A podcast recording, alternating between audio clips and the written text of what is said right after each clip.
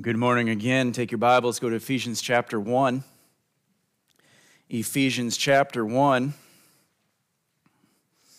We finally get to the end of the first chapter of Ephesians. It's only taken us two months. So take heart. We will be in Ephesians pretty much the, uh, the whole year uh, here in, in Sunday morning. And just a lot of uh, terrific things about the church in Ephesians as we've seen already. Today, looking specifically at verses 19 through verse 23, the end of the chapter. I was down at uh, Allmiller Park yesterday morning and realized that the river that goes through there had become much wider than it was earlier. That whole lower section of Allmiller Park was basically part of the river. Now you could still see where the water was moving, moving rapidly where the river usually is, but it also spread out and it reminded me of, of the power of a storm. And we saw that some on, on Friday and, and have, uh, or Thursday, I guess it was. No, it was Friday. Get my days mixed up. Um, we see, you see the power of a storm, right? What, what, is, what is powerful in life? If, if you're a car guy, you may talk about the horsepower of a, of a Corvette, right? Or, or a Ford Mustang or something like that. If you're an electrician, you may talk about wattage or, or electrical power.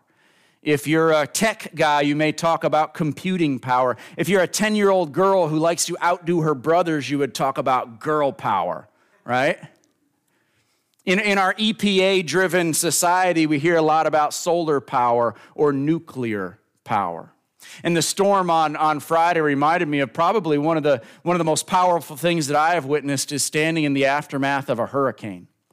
And you see just how powerful nature can be high winds and storm surge and, and rushing water and driving rain, combining to basically redo a landscape, downing trees and leveling buildings. It's, it's incredible the power that is in a hurricane. Well, today we get to look at in verse number 19 and following in Ephesians chapter 1, we look at the power that trumps all of those powers combined, and that is God power. God's omnipotent power. In Ephesians 1, verse 19, it says, Paul's here in his prayer still. He started this prayer in verse 17. It continues to the end of 23. It's a prayer to know God, as we talked about last week. And in his prayer for the Ephesians, he says this that we would know, verse 19, what is the exceeding greatness of his power toward us who believe, according to the working of his mighty power. Paul, in his prayer here for the Ephesians, which, like we said, is a terrific prayer for us as well, he prays that we would know the exceeding greatness of God's power toward us who believe. What is the exceeding greatness of God's power? We would call that theologically God's omnipotence. Omnipotence. It means to have unlimited or, or very great power. God's omnipotence means we would say he is all powerful. God is all powerful. Creation proves that, doesn't it? Creation proves God's omnipotence that he simply spoke into existence. Out of nothing came everything. And it was by the word of his mouth, he commanded, and they were created, the Psalms tell us. He spoke, he said, Let there be light, and there was light. That's power. That is extreme power. We also see it in salvation, do we not? Salve, our salvation proves the omnipotence of God, that God brings life to us where there was only death, that He has transferred us, as we read in our scripture reading, from the kingdom of darkness into the kingdom of His dear Son. That's the power of God. In God's omnipotence, what can God do? What can God do in His omnipotence? He can do anything that aligns with His will, purpose, and nature. God in his omnipotence can do anything that aligns with his will, purpose, and nature. Trick question Are there things God cannot do? Yes, there are, because he only does things that align with his will, his purpose, and his nature. For instance, he cannot lie, right? Because that goes against his nature. He cannot change. That goes against his will and his purpose. He cannot sin. That goes against who he is. But when God operates within his will, his purpose, and his nature, guess what? He can do whatever he pleases. When God does his will, his power is unlimited, his power is omnipotent. The Puritan pastor and writer Stephen Charnock from several hundred years ago said this he says, The power of God is that ability and strength whereby he can bring to pass whatsoever he pleases, whatsoever his infinite wisdom may direct, and whatsoever the infinite purity of his will may resolve. God's power is that which gives life and action to all the perfections of the divine nature. God's power is like himself infinite, eternal, incomprehensible it can neither be checked, restrained, nor frustrated by the creature. Now, notice in verse 19, he says we, we should know the exceeding greatness of his power toward whom? Us. Don't miss the direction that this power is pointed. It is pointed towards us who believe. That should encourage us. Because the omnipotent power of God, in His mercy and grace, He not just has that power, but He aims the exceeding greatness of His power toward those who believe. God is aiming the greatness of His power, the exceeding greatness of His power towards those who believe. Jump ahead just a chapter or two to Ephesians 3, verse 20. We see this word exceeding show up again. Ephesians 3, verse 20 and 21. Interestingly, it's also at the end of another prayer that Paul prays in, ver- in chapter 3, verses 14 to 21. But in verse 20, he says this Now to him who is able to do exceedingly abundantly above all that we ask or think, according to the power that works in us.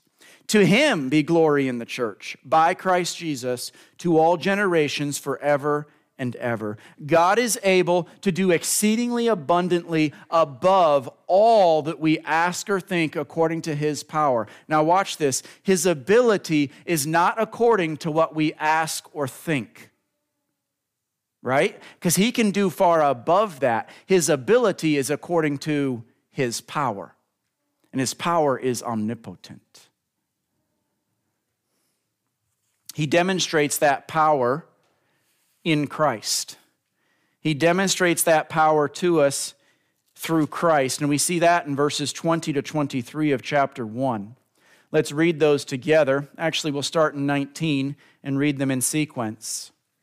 He says that he wants us to know what is the exceeding greatness of his power toward us who believe, according to the working of his mighty power which he worked in Christ when he raised him from the dead and seated him at his right hand in the heavenly places, far above all principality and power and might and dominion and every name that is named, not only in this age, but also in that which is to come. And he put all things under his feet and gave him to be head over all things to the church, which is his body, the fullness of him who fills all in all. The power that is pointed towards us has been demonstrated by God in Christ Jesus. We see that in at least five ways here in these verses. Number one, in verse 20, it, the power that is pointed toward us has been demonstrated in Christ in that God raised Christ from the dead. Verse 20, the first phrase there. It says, He worked this power in Christ when He raised him from the dead. What does it take to raise someone from the dead? What does it take to cancel what death has decreed? What does it take to defeat a bitter enemy, to undo what is supposed to be permanent? It takes power. It takes unlimited power to do all of that. And I think one of the greatest showcases of the power of God is when Christ burst up out of that grave and by coming to life again, he defeats sin and Satan and death and hell. Up from the grave he arose with a mighty triumph o'er his foes. That's power. That's power. Now remember, that exceeding power of God demonstrated through Christ's resurrection is also directed toward us. And I think Paul here at the end of chapter 1, through a prayer, is setting up what he's about to say in chapter 2 in the early part. Notice a couple verses in Ephesians 2 1 and 5, and this is where we'll be next Sunday. In 2 1, he says, He made you alive who were dead. Verse 5, he says, Even when we were dead in trespasses, He made us alive together with Christ. Paul, in this prayer in chapter 1, is setting up what he's about to say. And he said, What God did in Christ with the exceeding greatness of his power in raising him from the dead is what he has done or will do or is doing in your life when he's raising you from the dead spiritually. What God did in Christ at his resurrection, he has also done for us when he made us alive to himself in Christ, raising us from the dead spiritually. And so he's putting these two together. He's setting this up. And he does it again here at the end of verse 20 as well. So the first way we see the power of God demonstrated in Christ is that God raised Christ from the dead. Secondly, in verse 20, he says he also seated him at his right hand in the heavenly places.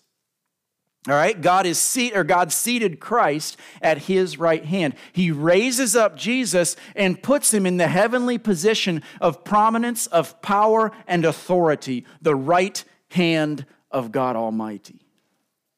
Now notice in chapter 2 verse 6 what he says about us because again Paul in a prayer here is setting up what he's about to say in chapter 2. In chapter 2 verse 6, 6 he says he raised us up together and made us sit together in the heavenly places in Christ Jesus. He has raised us up and seated us in the heavenly places in Christ. So, positionally, we are in Christ. We are with Christ in the heavenly places already.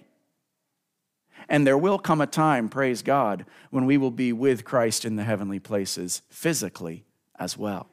He will raise us up to be with him. That's the power of God. God can do that.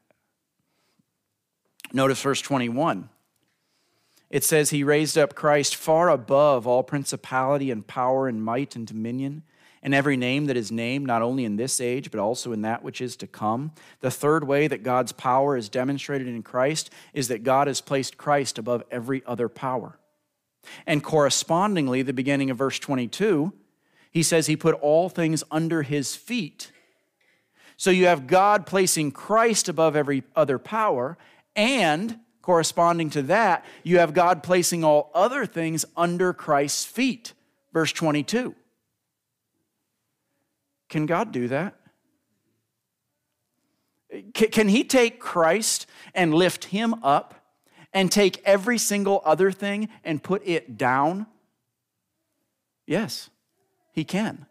He is omnipotent. Who can make kings and who can take kings? The Bible says God can. Daniel 2, verse 21 says that God raises up and he removes kings. The, the song we just sang a little bit ago, it says, Behold our God. It asks these questions Who has held the oceans in his hands? Answer No one but God. Who has numbered every grain of sand? Answer No one but God. Kings and nations tremble at his voice. All creation rises to rejoice. Who has given counsel to the Lord? Answer No one but God.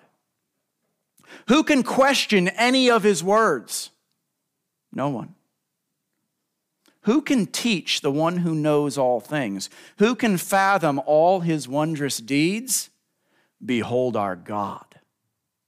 He's the one seated on his throne. Come, let us adore him. Behold our King. Nothing can compare. Come, let us adore him. He is powerful. He has raised up Christ, exalted him, and he has subjected everything else. He is God. He does as he pleases. And please note, too, and listen carefully to this statement God does not do what is right and good. What God does is right and good. Do you follow me? What God does is right and good, no matter what God does, because He is perfect, He is all powerful, He is omnipotent.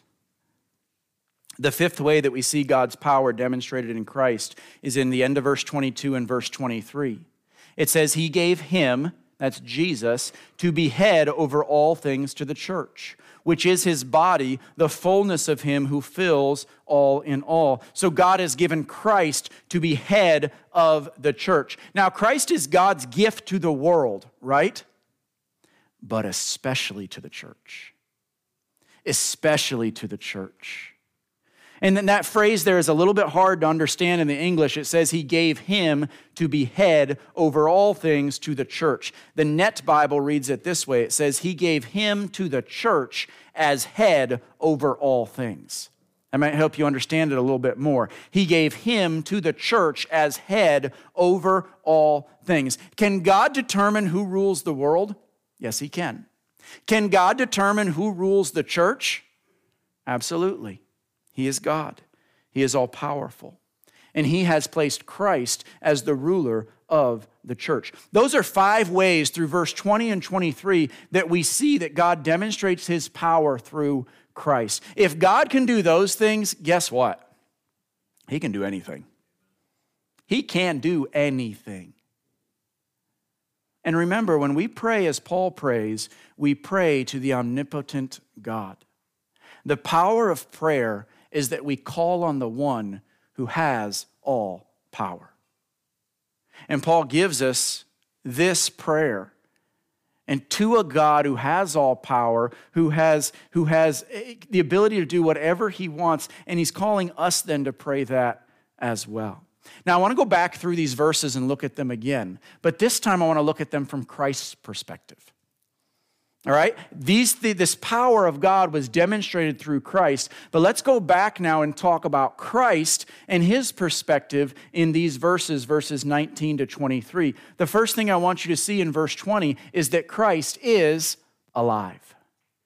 Christ is alive. God, in his power, the exceeding greatness of his power, has worked in Christ and raised him from the dead. When those ladies and the disciples ran to the tomb that morning, they were looking for Jesus, but guess what? He wasn't there. The angel tells them, He is not here, for he is risen, just as he told you he was going to.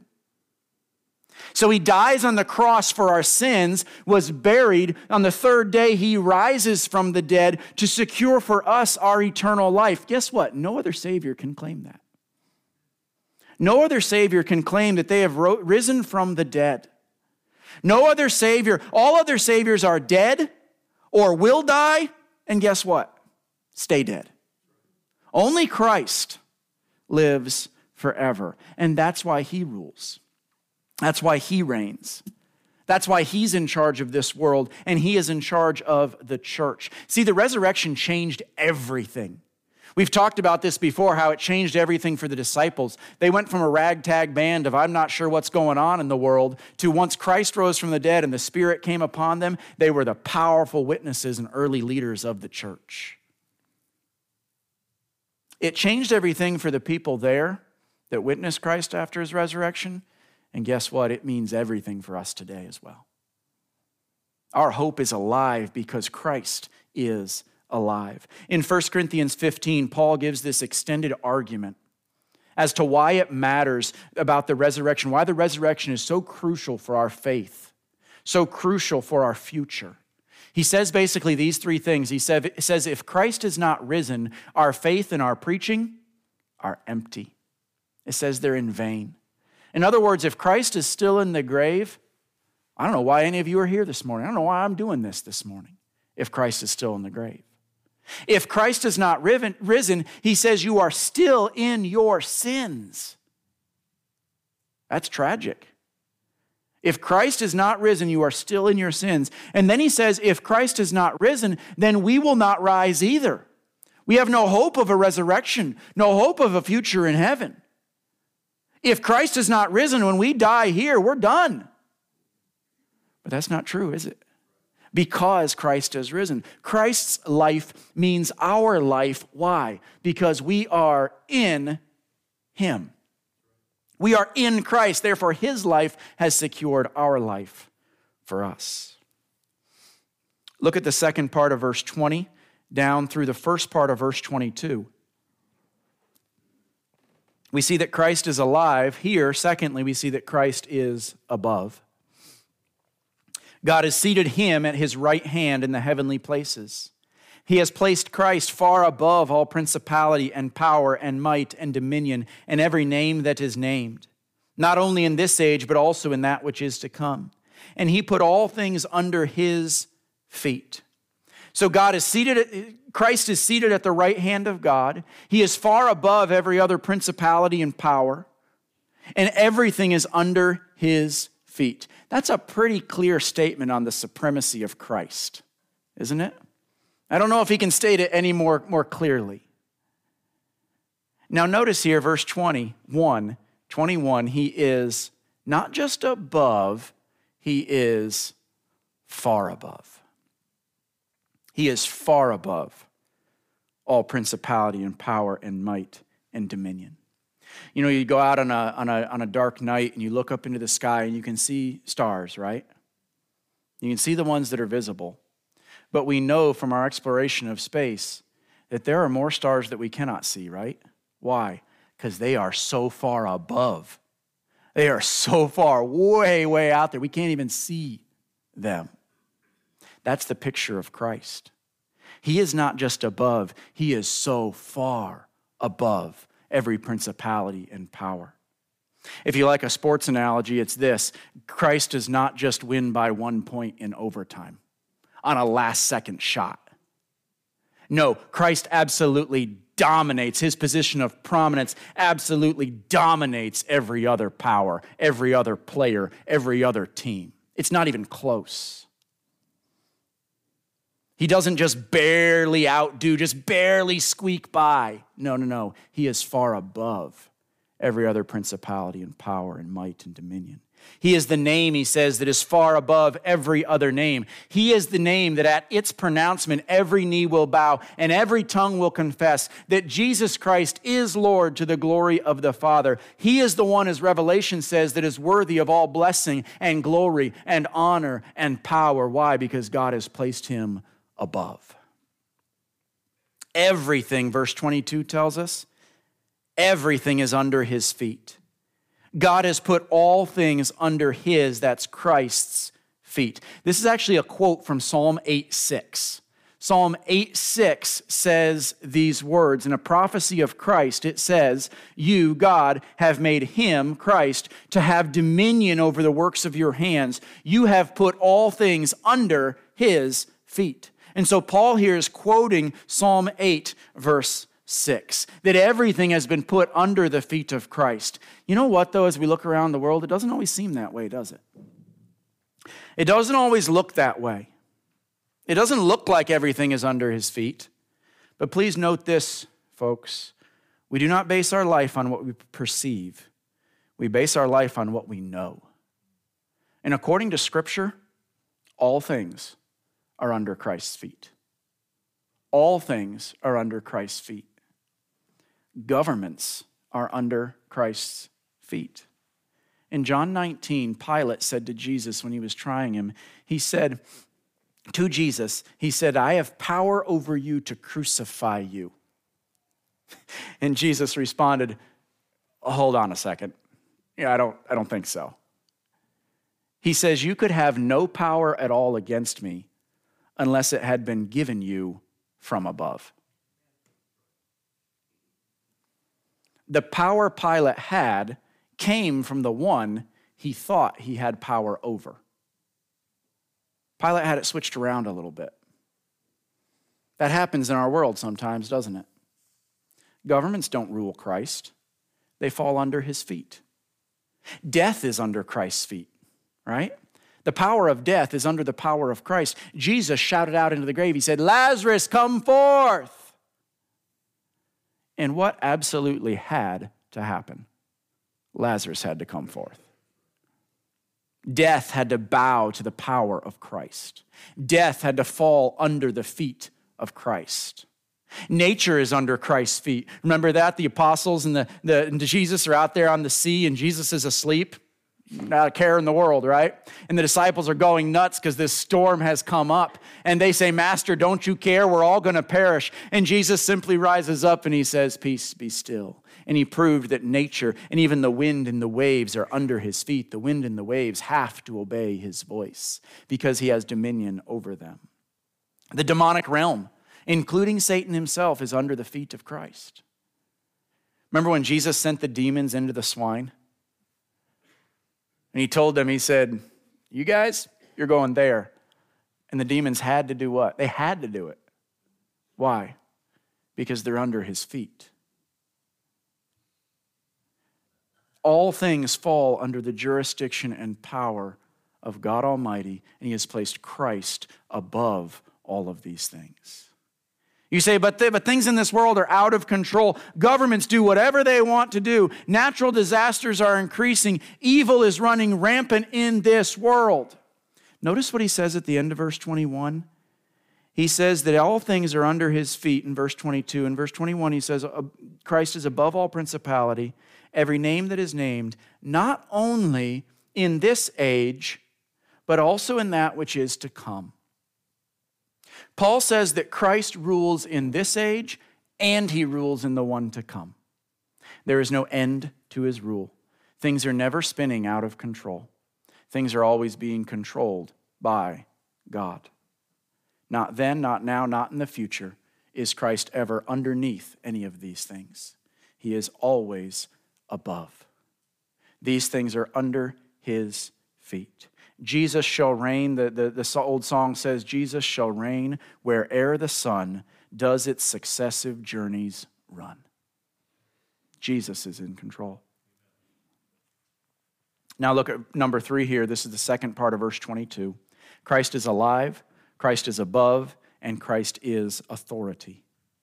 Christ is authority. Verse 22, it says, God gave him, Christ, to be head over all things to the church which is his body, the fullness of him who fills all in all. In Matthew 28 18, Jesus said, All authority has been given to me. All authority in heaven and on earth has been given to Christ. Christ has authority in, in all realms but he has been given by God specifically to be the head of the church. He has been given specific authority over the church. And this is a theme throughout the New Testament. It comes up at least two more times in the book of Ephesians. If you look at Ephesians chapter 4 verse 15, Ephesians 4 verse 15, it, spe- it says speaking the truth in love, we may grow up in all things into him who is the head, Christ. Christ is the head of the church. In chapter 5, verse 23 of Ephesians, it says, The husband is head of the wife, as also Christ is head of the church, and he is the Savior of the body. We see it in Colossians 1:18 which we read for our scripture reading. It said that Christ is the head of the body, the church, who is the beginning, the firstborn from the dead, that in all things he may have the preeminence. In Colossians chapter 2 verse 19, it says there that some people have not held fast to the head of the church, the head being Christ. What is Christ the head of? He's head of the church. What is the church according to this verse? It is the body. So here we see that he is the head of the church, which is his body. Now, he's obviously not talking about his physical body, right? Christ's body is not here on earth anymore, is it? But the body of Christ, his church, is. Think about that. The body of Christ is not here anymore, but the body of Christ, the church, is. Who is that? That's us. We are the visible representation of Christ on earth. We are his body, he is our head. We are what the world sees of Christ. That calls us to something very high, doesn't it? Calls us to something very great. I was talking this week with, uh, with Pastor Kevin, former pastor here at the church, and we were talking about this passage, and he said, You know, that's a hard concept to understand that Christ is the head and we are the body and what that looks like. And as I'm studying through this, I said, Yeah, you're right. It is. It's challenging to figure this out. What does it mean for Christ to be the head of the church and the church to be his body? Some, some thoughts on that. First, a head must have a body and a body must have a head, right? If there is a head of something, that implies a body. And if there is a body of something, that implies a head. And I think what that shows me is that there's a living connection. There's always a connection between the head and the body. You can't have a head over here and a body over there and they're disconnected. The head and the body have to be together, and that is a living connection. So, so Christ as head and us as the body, that means there's a close association between Christ and his people. They are connected. There's a living connection there. That's why the church is not an organization, it is an organism. The big difference. Notice here, he calls us the body of Christ, not a corpse. The church is alive. It's alive because it is in Christ. We are a living, breathing, functioning, loving body. We are not asleep in Christ, we are alive in Christ. He is our head connected to the body. I think we see a, a snippet of this, eh, Jesus' connection here between the head and the body. We see it in what Adam said of Eve.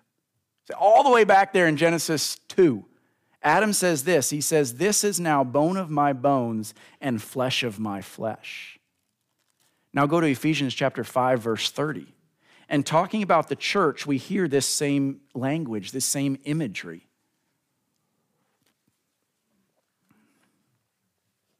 Ephesians 5, verse 30, he says, For we are members of his body, of his flesh, and of his bones.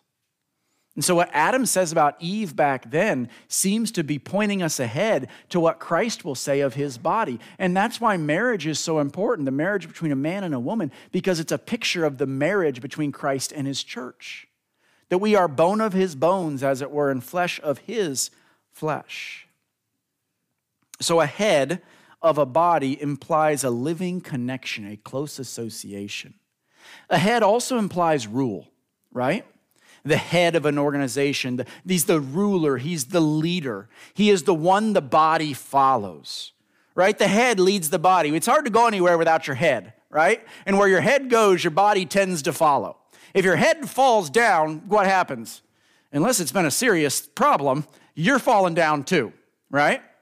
The head leads the body, and the body shares in what the head does and where the head goes.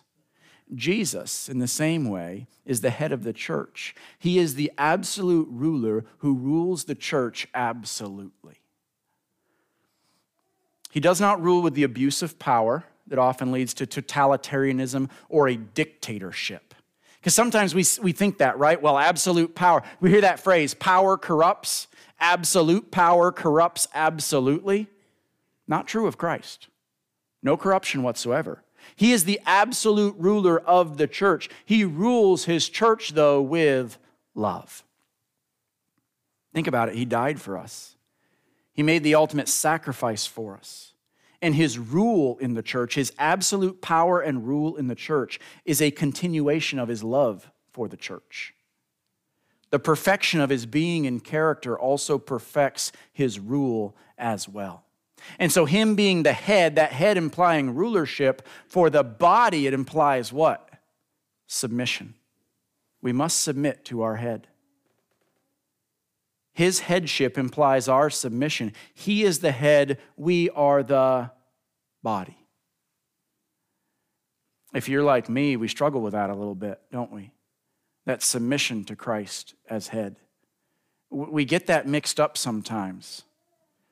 I am the head, he is the body. That's not what it says. We switch it around sometimes when we shouldn't. Who, who is not the head of the body? Well, I put together a little list here for you. Who is not the head of the body of Christ? Well, just to be super clear, the Pope is not the head of the body. The Pope is not the head of the church. He does not speak for God, he does not speak for us. The Pope is a farce. He has absolutely no jurisdiction in true Christianity, none whatsoever. Who is not the head of the body? A denomination is not the head of the body. That's why we are a non denominational Christian church. No denomination has cornered the market on leading the church who's not the head of the body. An ecclesiastical board is not the head of the body. There's no hierarchical structure of churches by which the, the church reports to a supervisor, reports to a superintendent, who reports to reports, so on and so forth. Who is not the head of the body? The congregation is not the head of the body.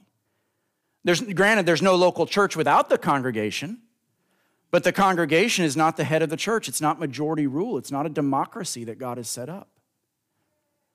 Who's not head of the church? Head of the body? The pastors. The pastor is a shepherd, but not the chief shepherd. The authority the pastors have in the church is a delegated authority from Christ, who is the head, the chief shepherd. So pastors lead under the leadership of Christ. Not the head. I am not the head of this church. I represent the head. And by that representation, guess what? I have to love as he loved. I have to serve as he served. I have to shepherd as he shepherded. That's a high calling. That's a lot to deal with. Who is the head of the church? Who is the head of the church? Jesus Christ, according to Scripture, according to these passages that we see in Ephesians 1, Jesus Christ is the head of the church yesterday, today, and forever. He is the head. We are the body. You say, okay, I understand that, but what does that mean for me now? What does that mean for us? What does it look like? What does that look like in our lives? The fact that He is the head and we are the body, how does that play out in our lives? Look at verse 23.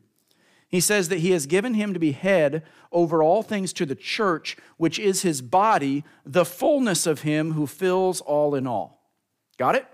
Good. Moving on. That's tough phrase, isn't it?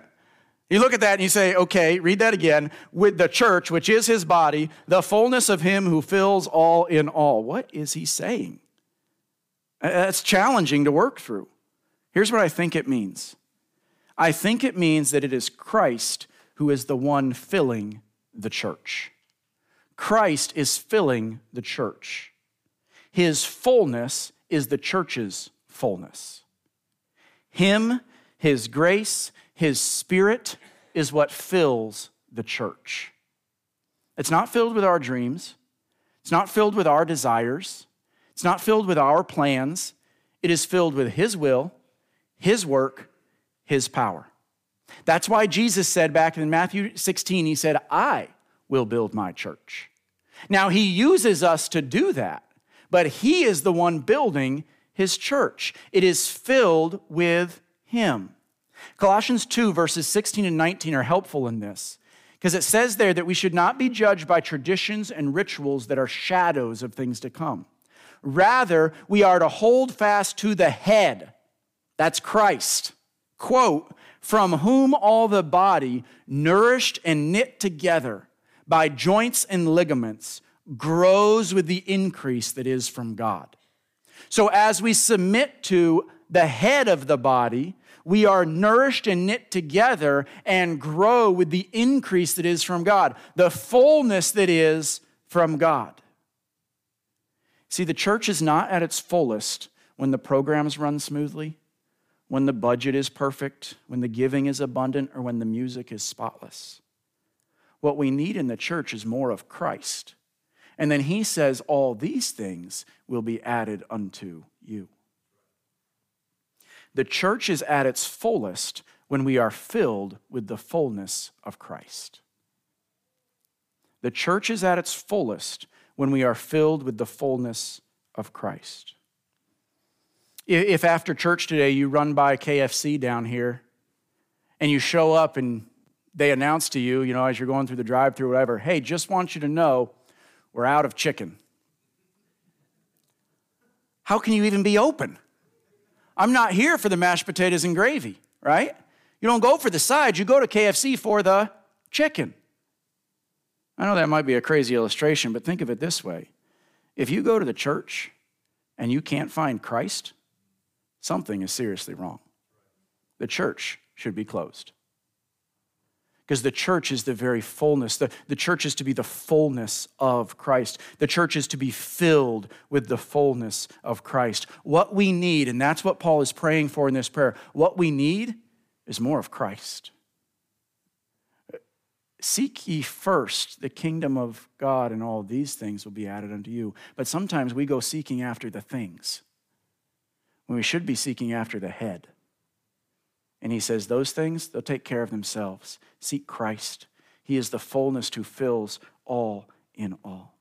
The body of Christ takes its cues from the head, which is Christ. Just like your body operates, right? You take your cues from your brain, it fires off all these, these signals and all these uh, instructions for your body. We take our cues from the head, who is Christ. The body follows the head. And let me say this if you're not following the head, you may not be in the body. You need to check. If you're not following the head, you may not be in the body. Are you in the body of Christ?